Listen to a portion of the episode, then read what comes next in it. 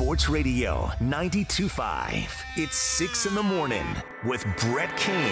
Here's Brett.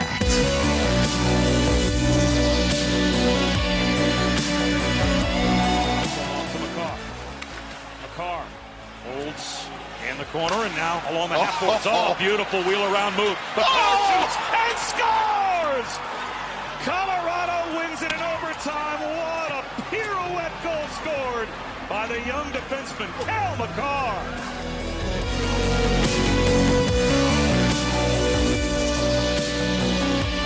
So obviously that was ESPN on the call there.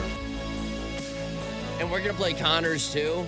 The reason why I love that one though is uh who was doing the color? Was it Kevin Weekes? I think was his name.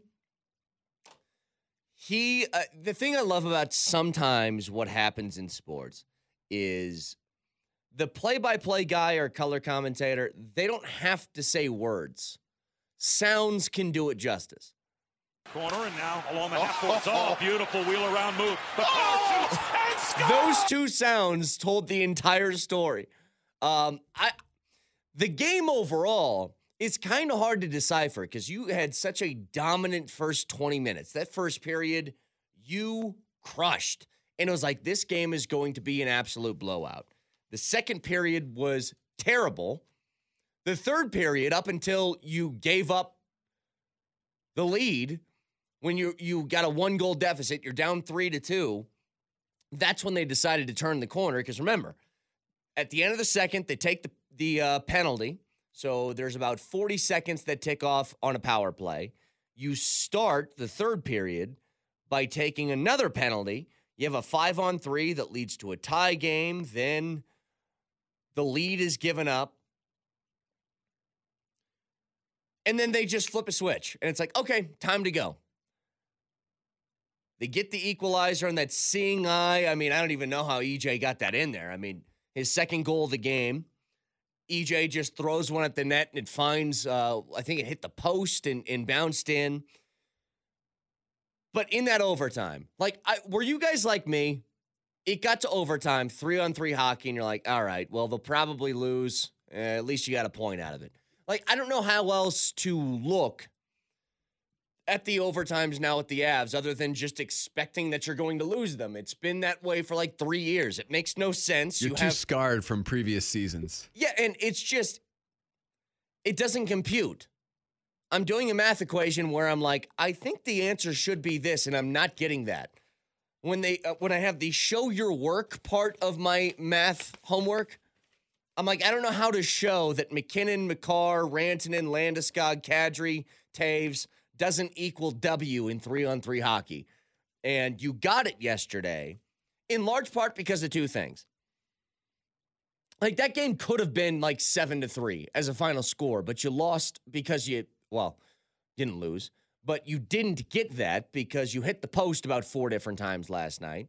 But what you did get was two things in overtime that really helped. First of all, you got a good post because Jonathan Toews makes a great move and almost backhands one right over the leg of Kuemper. But Devon Toews also, what looked to be a breakaway opportunity, busts his ass and knocks that away. That was a couple of minutes before Makar made his play. But for Makar to hit the brakes, like, and I don't know what the equivalent of an ankle breaker is in hockey, but that's about as close as you're going to get. I don't know if you've seen the still shot, Marty, of Makar is going along the boards and it's right right before he hits the brakes and turns around. The dude for Chicago is like standing almost straight up. He's he's like resigned to the fact that Makar's just to wind this around and pass it to somebody. And then the second that he hits the brakes, goes back to the net, there was no chance. One backhand, top shelf, game over. I haven't seen anything quite like it before. What are you smiling at already? What happened? I just I paused it, and I think Kirby Dach is the defender. Yeah, and Kirby Dach. As soon as Makar turns around, he's like, "Oh crap!" Yes. His stick's on the other side. Isn't He's that in no man's amazing? land, yeah. Like he's he's almost it's like he's going for a nice little uh whatever that that little ice rink that they have on uh is it 16th Street?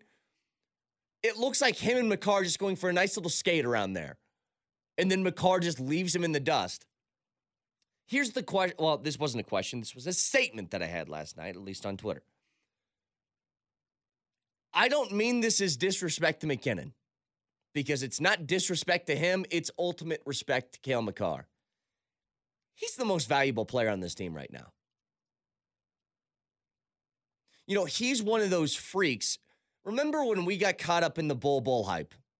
The reason for it is because he's seven foot two and he can knock down threes at a pretty high clip. Like they're unicorns. They're seven footers who can shoot the way that those guys shoot, handle the basketball, that sort of stuff. Now, the Bol Bol stuff was in jest. This is real. You have a unicorn as a defenseman. Like you watch him offensively, Marty, you're like, that guy, sh- why is he playing defense? Then you also watch him play defense. You go, oh, that's why. Okay, I get it. But for you to have somebody that has this ability to score, to create space for himself, and if he gets near the net, it gets buried. I don't think there's a more valuable player on this team right now. And think about the statement I just made when you have Nathan MacKinnon on this roster. And once again, we're talking about another game in which, look, I know that you gave up three at the end of the day, but if you give up two goals, you're winning every single game this year. That's how it feels. You think anybody, like, if you can do that to Fleury, and Fleury's had your number, but if you can do that to him uh, on multiple occasions, I don't know if there's anybody in the league that's going to stop this offense. And look, I'm not going to get too far ahead of myself. I remember saying all of last year when the playoffs hit, there's no way this team loses three games in a row or four games in a row. And then I get punched in the face with reality. All I'm saying is this at least offensively, I don't see any way that this team gets held under like two goals consistently. There's going to be no dry spell on offense when you have this much talent every single night. And staying healthy is going to be a key. Uh, Logan O'Connor lost a couple of teeth last night. That looked painful. Like he's sitting there on the bench. He's got one tooth that's just chipped in half. I'm pretty sure that wasn't there to start the game, right? That chipped tooth. And his other one looks like it's about to fall out of his face. And he's like wiggling it, like my niece is doing right now. My niece is just losing her teeth. She just started doing that.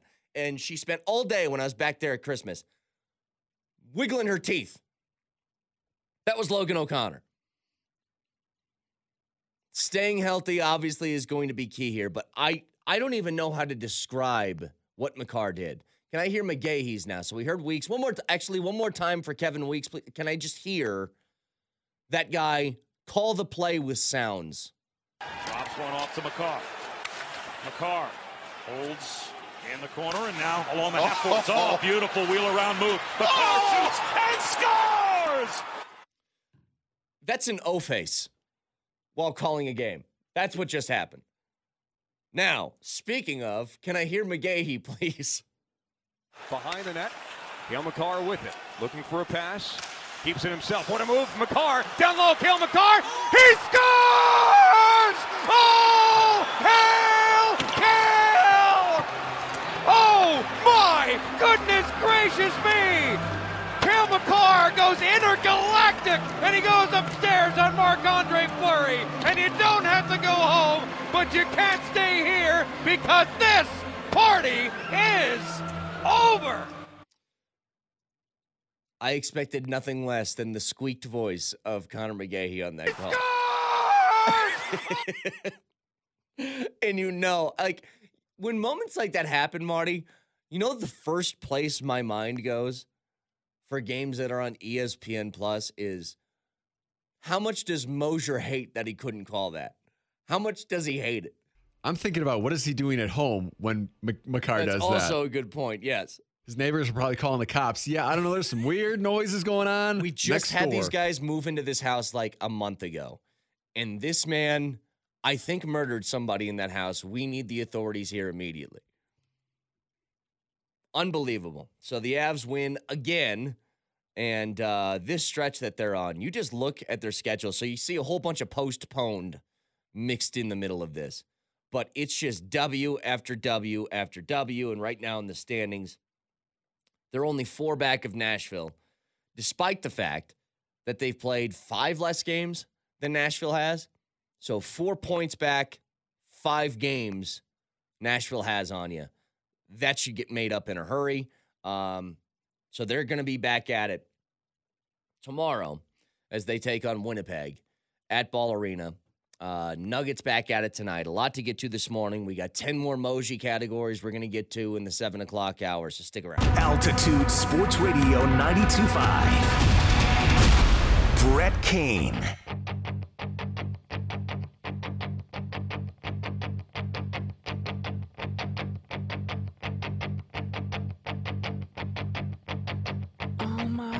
Watching Sports Center this morning, you would have seen that the number one play of the night last night was that goal from Cale Makar that sealed it for the Avs, got them the W in overtime.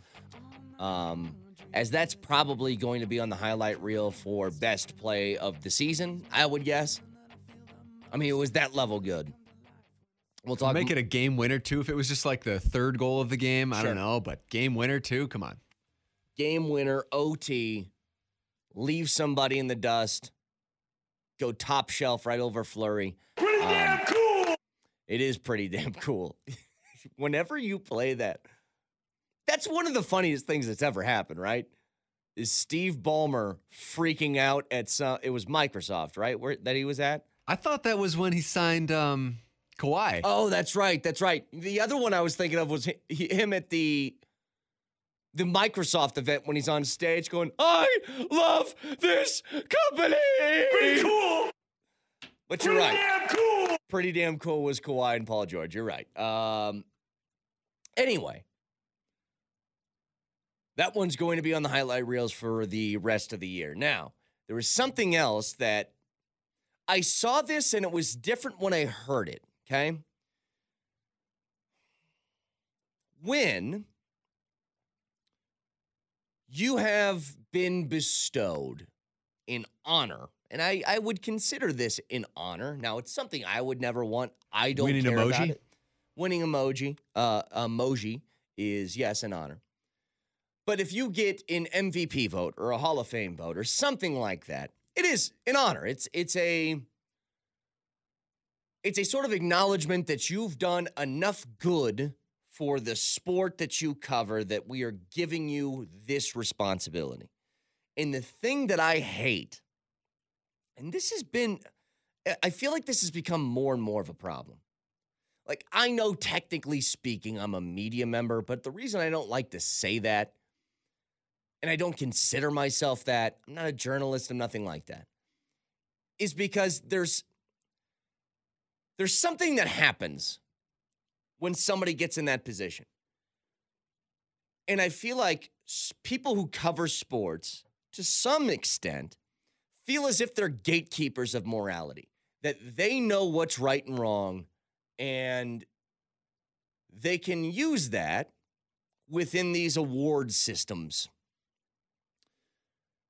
That takes us to a man named, is it Hub Arkush? Is that his name? It's my best guess. So he is one of the, I believe it's 50 NFL MVP voters. And he went on 670 the score in Chicago and discussed the topic of he's not voting for Aaron Rodgers. And look, if you don't want to vote for Aaron Rodgers, if you want to vote for, I don't know, Marty, Jonathan Taylor, Cooper Kupp, Tom Brady, I think all of those guys have valid arguments. Like Cooper Kupp put up one of the best seasons in NFL history for a wide receiver. If he can't win this award, I don't know if anybody can. I said the same thing about Derrick Henry last year. Derrick Henry, Henry ran for 2,000 yards. That's almost been automatic in the past for you to get an MVP. And I said, if he isn't going to win that, I don't think anybody outside of a quarterback's ever going to win this award. He gave the reason for not voting for Aaron Rodgers. But here's the problem it didn't have anything to do with, I don't think he's good enough. It was this. And are you? Did you reveal that you're not voting for Aaron Rodgers? Is that correct? I did, yeah. I- I mean, I've been pretty consistent about that all year. Um, I don't think you can be the biggest jerk in the league and punish your, your team and your organization and your fan base the way he did and be the most valuable player. I- I- Stop. Has he been? Pause. the-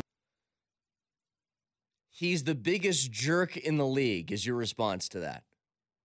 Like literally, why is he not the MVP? I don't like him.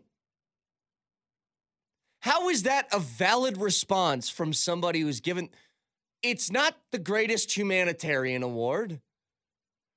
This isn't the Tom Hanks Award for being the most liked player in the NFL. This is about who is the most valuable. And the issue I've always had with valuable, like most valuable player, is you can take that word in eight different directions if you want to. Does that mean best stats? Or does that mean most valuable to your team? Like the way I think about it, Marty, is it's partly the numbers, because you got to have the numbers. But it's also, if I take you off the field, what does your team look like? Like if I remove you from the situation, how much value is dropped? And I thought for a guy like Derrick Henry, who is the offense in Tennessee, that would be a pretty good argument to be made for him. Now, this year he's been out of the lineup and they've continued to win games somehow. But I remember when Aaron Rodgers was out one week. You remember this? And Jordan Love came in and they put up seven points. Don't think the Packers have had that problem any week that Aaron Rodgers was playing. They put up seven points and they lost, which means Aaron Rodgers is 13 and 2 this year. And we gave you the numbers over the last two years against his own division. His touchdown to interception ratio, two years against his own division, is 36 touchdowns and zero interceptions.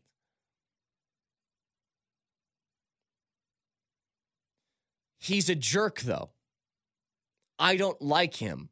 Like, let this guy, I- just feel like this was two minutes of this dude digging and digging and digging a deeper hole. Continue.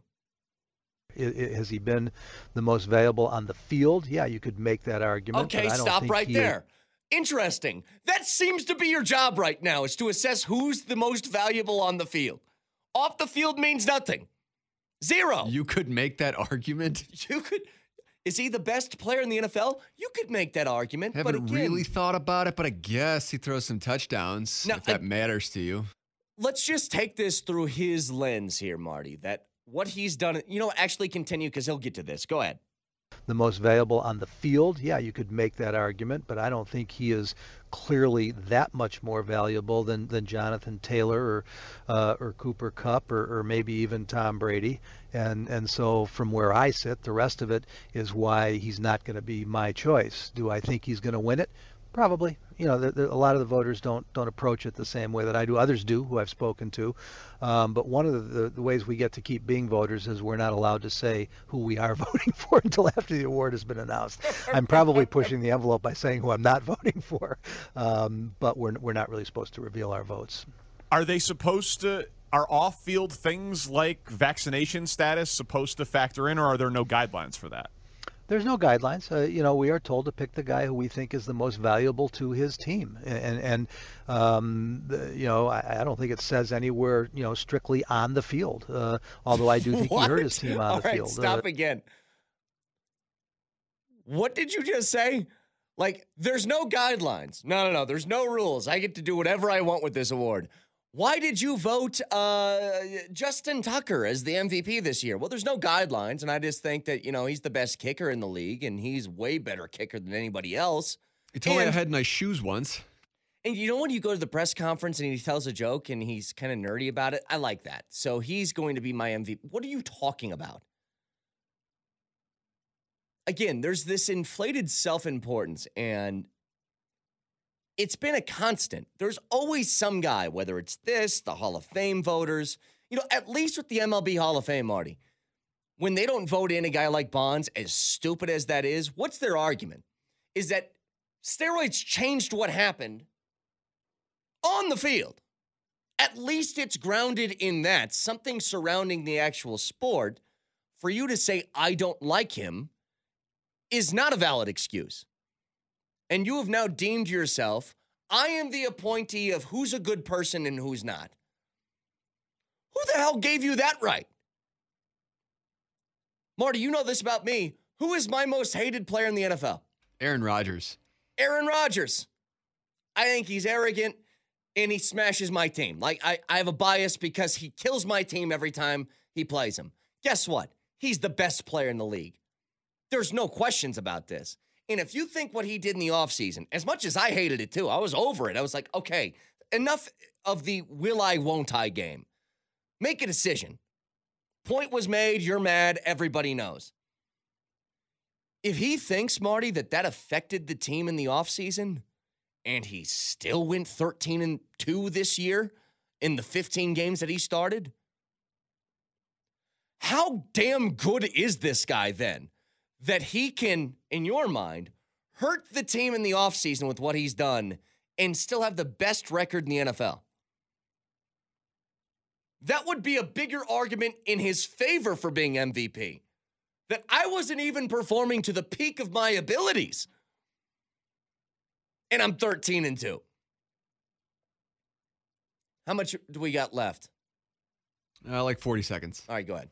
Um, you know, I, I don't think it says anywhere, you know, strictly on the field. Uh, although I do think he hurt his team on the field. Uh, you know, by by the way he acted off the field. Uh, you know, I mean, they're going to get the number one seed anyway. But what if the difference had come down to uh, to the Chiefs game? Yeah, you know, yeah, but it didn't. Lied about But being it didn't. vaccinated. Did it? And, and, and No, stop, know, stop. It's enough of this guy. It didn't, though. What if? I don't know, Marty. What if uh, in the offseason he was doing this, uh, Davante Adams decided to leave, and that would hurt. That would have hurt the team, except it didn't. Yeah, but could have.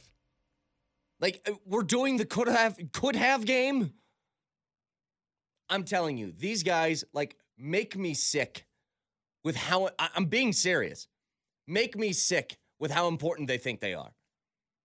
Can you imagine if I got on this radio show and I said, uh, yes, somebody's good, but I don't like them, or it was four hours of me beating you over the head with it, which people I think are good people or not? Wouldn't you be like, shut up? I don't, I, that's not what I, I listen for. I don't listen to hear you say, well, I don't like this guy and I think he's a jerk and here's why. I don't care if Drew Lock can't throw the football effectively. He's a really nice guy. He should be the quarterback. You know what's funny? I've said that for three years about Lock. I like the dude, but I don't think he can play. And that's where my evaluation has to be. So 303 504 0925. You guys want in a little bit over on time. Let's take a break. Back in three minutes.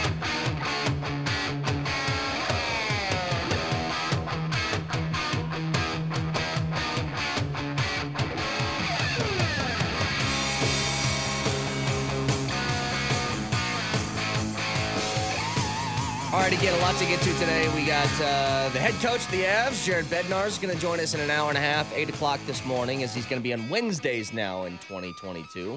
Um, I wonder what the first question's going to be. Could it be about Cale Makar? I think so. So tune in an hour and a half. We'll get to, to hear from the coach.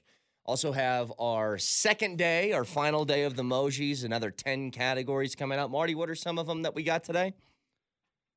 We got best play-by-play call: Mosier and Vic versus the internet. Oh, that's that's gonna be good. Uh, okay. Worst family feud round. That'll be good. Of course, yes. And uh, worst question to a guest, which is my personal favorite. Hey, how many are on that? How we have many? like seven. yeah, I was gonna say. I could have had like 12. a. I mean, and you know what's funny is that it wasn't a question, but that clip yesterday, maybe my favorite clip, and I know the show got off the rails at the end. And again, Marty, I'm going to apologize on behalf of Mosier for what he said. Uh, if you're wondering if you missed the show yesterday, I don't think I can repeat what he said, but you can go back and listen on the podcast. It was literally with about three minutes left in the show. Um, but I apologize on behalf of Mosier what he said. But the funniest thing that I think we heard yesterday in the Mojis was Vic talking about the birthing process of his two kids. And he's saying, I'm in the room and my wife's yelling at me to get out. And this goes on for minutes. And Moshe, because I guess I was gone this day, Moshe says, We'll get back to that in a little bit. Let's talk to the head coach of the Rapids, Robin Fraser. Who has been waiting on the line listening to this? what did he did Fraser acknowledge that at all? No, because they had just got the number one seed, so he was anxious Oh my to talk God, it was that day? yeah. Wow. So he's waiting to talk about his team that just clinched the number one seed. And Vic's like, let me tell you about my second kid now and how that birthing process went.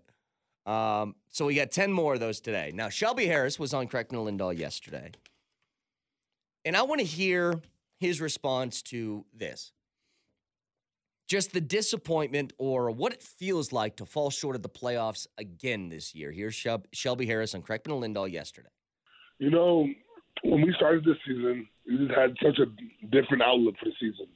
You know, the thing that sucks is like this is one of my years in the league. This is my eighth year in the league. This is how this is how it's going to be remembered.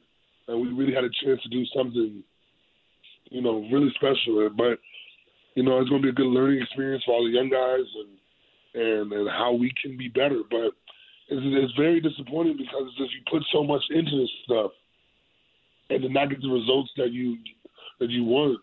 But the problem has been five years of this. But you know, this year with our roster, though, I was just really, you know, I feel like everybody was, you know, very optimistic. So you know, obviously, we're a lot of us are very, very disappointed in the way the season went. But you know, the thing is, like, it doesn't. The season's still not over. We still got to go finish this last game out and go out there and ball.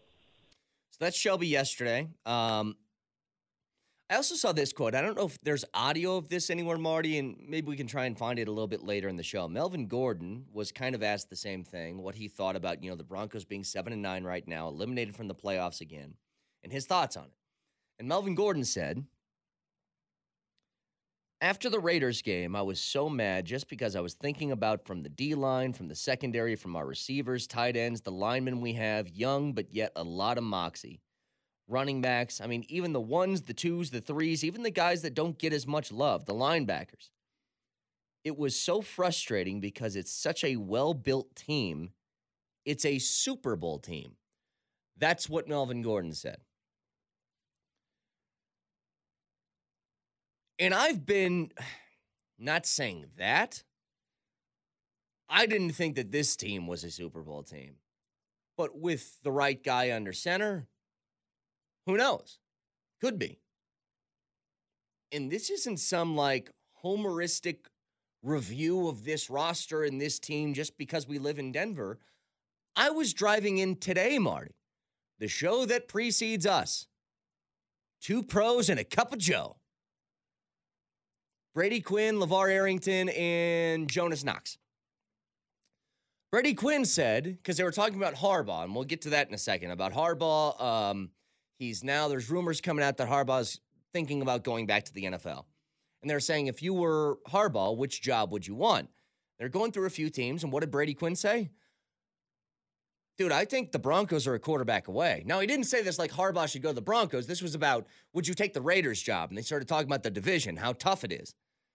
And Brady Quinn said, I think the uh, the the Broncos are a quarterback away from being a Super Bowl team. We heard Boomer Esiason say it earlier this year, the first game against the Chargers. If the Broncos had Justin Herbert, I think this is a Super Bowl team. So, like all of that, I've thought this all along. Here's the problem, though. When Fangio says close and he says, uh, hey, we're close, we're on the cusp, he uses all those different sort of synonyms for one another. What does it actually mean? He's talking about the same thing I'm talking about. But this is why I I can't get to the word like this is easy. It's not going to be easy. Because the things that you're missing are probably the most difficult things to find. Quarterback and a good play caller. Those aren't easy. So as close as it feels at as at the moment right now, what we're talking about is hey, man, if I just had a million dollars, my life would be great. I'm this close to having a great life. It's like, okay, well, how are you going to get the million? It's not impossible. Plenty of people have done it, but how are you going to get there? And that's kind of what you're facing. Like you're a dude with a good stable job. You got a nice, I don't know. I, I was gonna say like Roth IRA. I don't know what that means. It sounds good. A 401k, whatever you guys do. In the Kane household, we call that wife duties, whatever those are. But you're a guy, good job, stable. You feel like you're gonna work your way up in the company but it's just a matter of I feel like I'm close to having this life that I want. This life of, you know, million bucks a year, life of luxury. But it's still you're making a 100 grand. You know what I mean? You're still a ways away. How do you get from a 100 grand to a million bucks? And that's where the Broncos are. They don't suck. They don't need a total tear down, rebuild, redo the roster. This isn't one of those gigs. But the point is, you can have all of the other things that we just discussed top five defense in the NFL, nice pieces offensively, a good couple of running backs, decent trio of receivers, decent offensive line. And none of it's going to matter if you can't get that one dude that puts you over the top. Like, I look at Cleveland. What was Cleveland's biggest problem this year? Remember Super Bowl contending Cleveland Browns back in August? Baker Mayfield threw 17 touchdowns in 16 games. That's the problem. The Broncos had 20 in 16 games. It seems pretty obvious to me. And so when people waste their breath, like, guys, we have a short amount of time on this earth. Do you really want to spend it saying, maybe Drew Lock can come back next year? Is that the life you want to live? I don't want to live that life.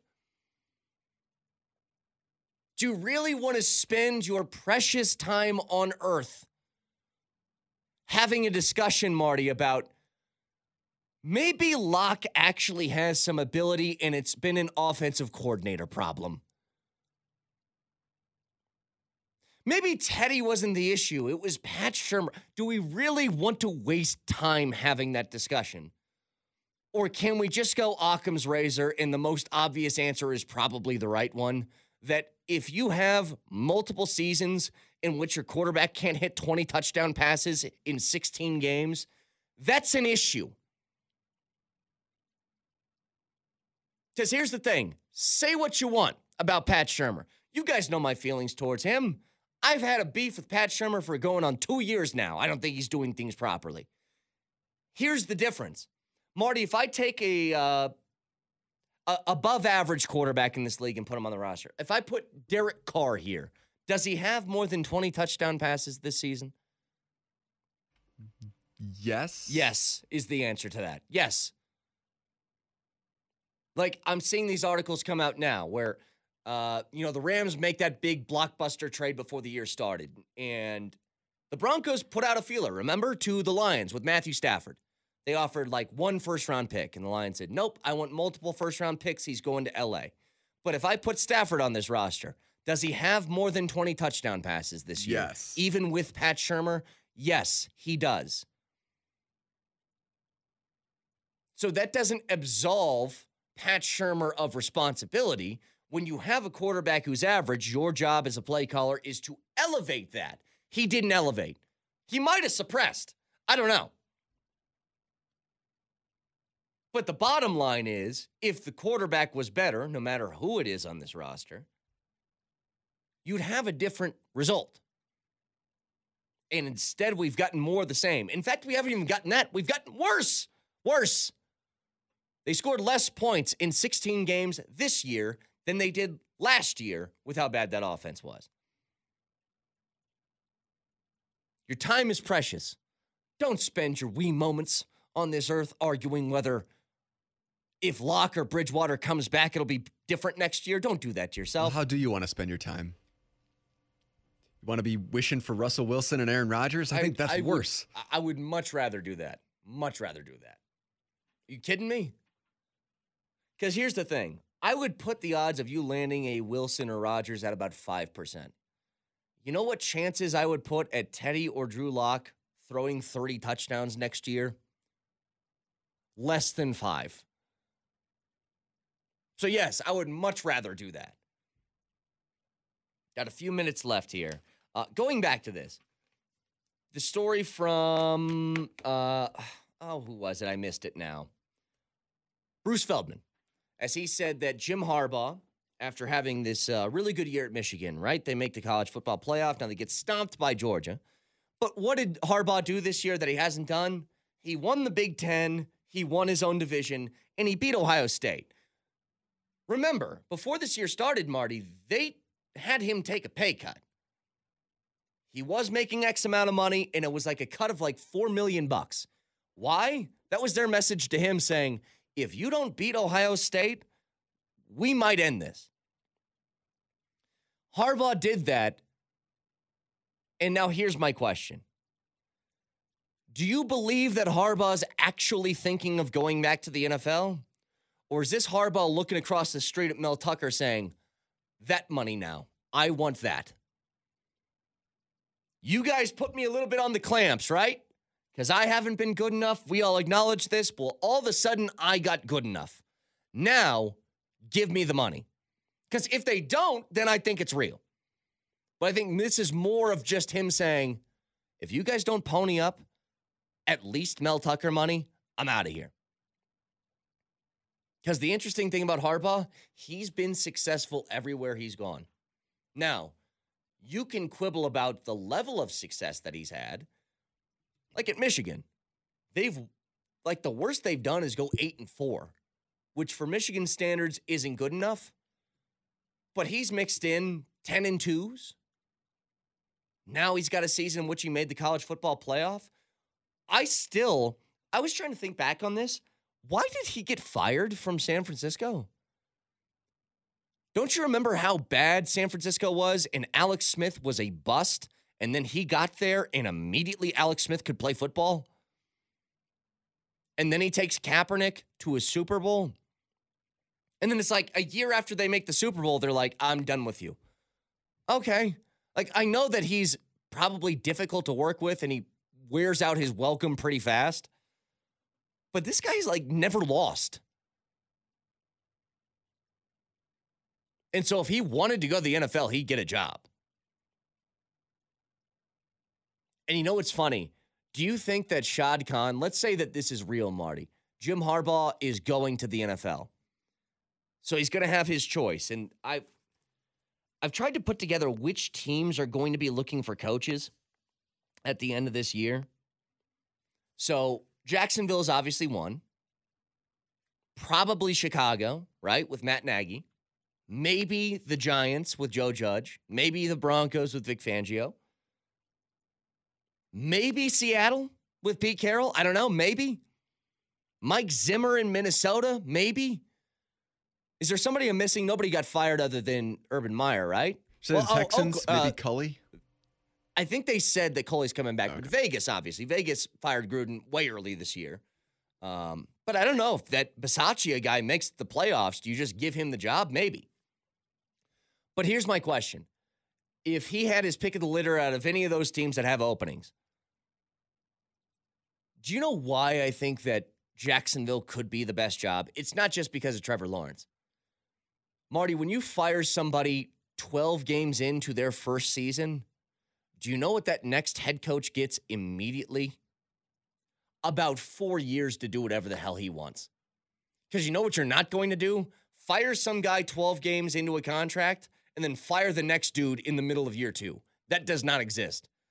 Like, if there is ever ultimate job security in the NFL, it's that Jacksonville job, whoever gets that one. Because that dude's going to be around for a while. Because what, what are they going to do?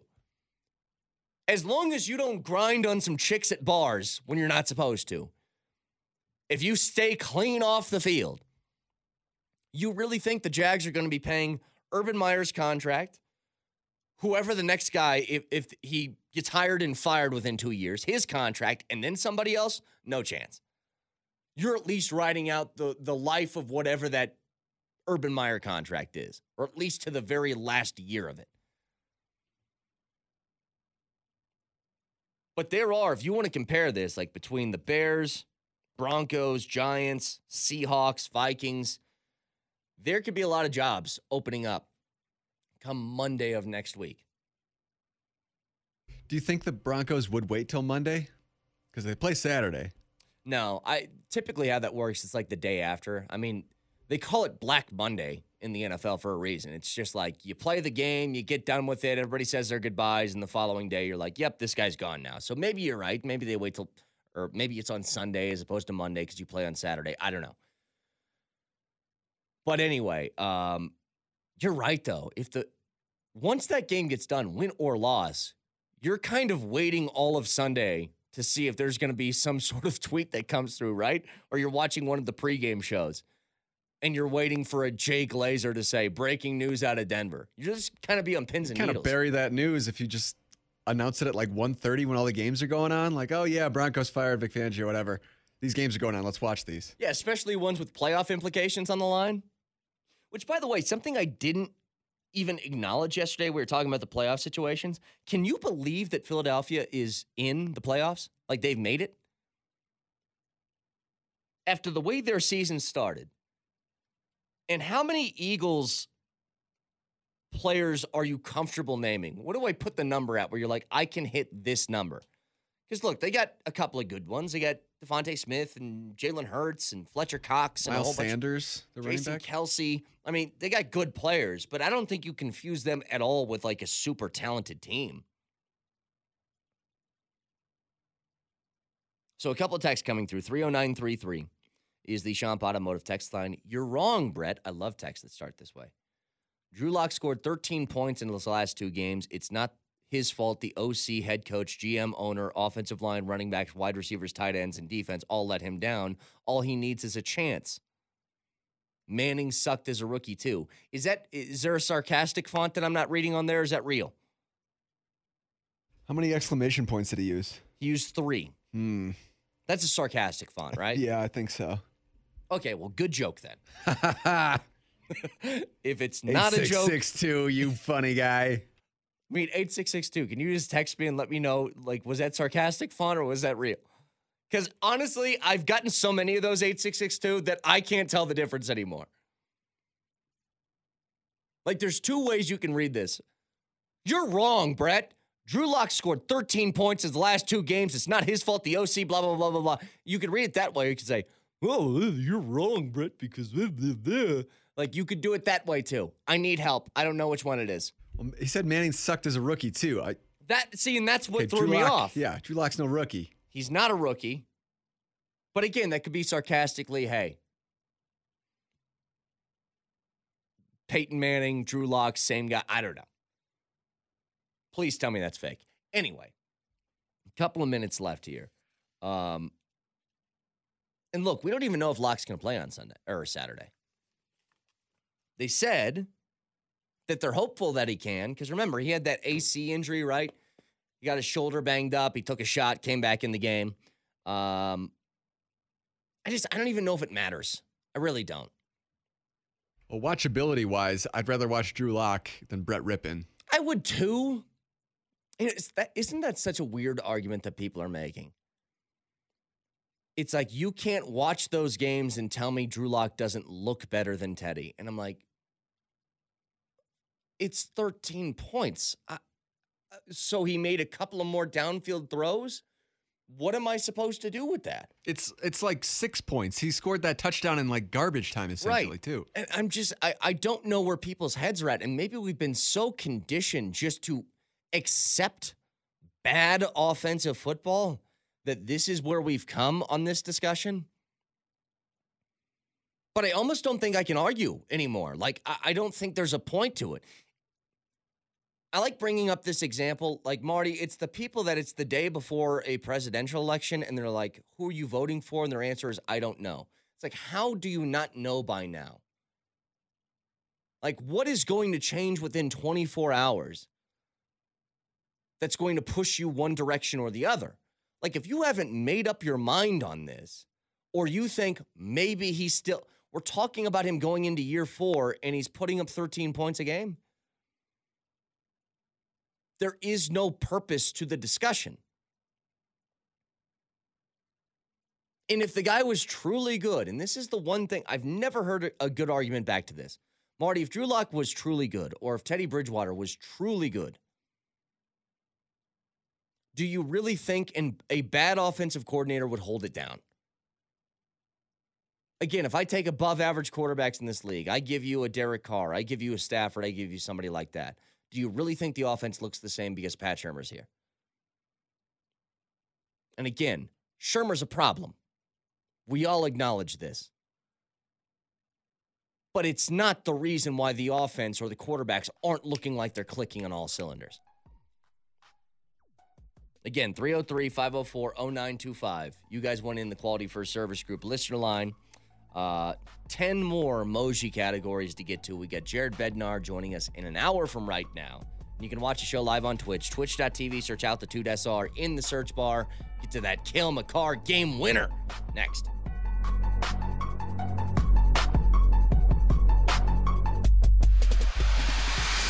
KKSE FM HD1, Broomfield, Denver, Boulder.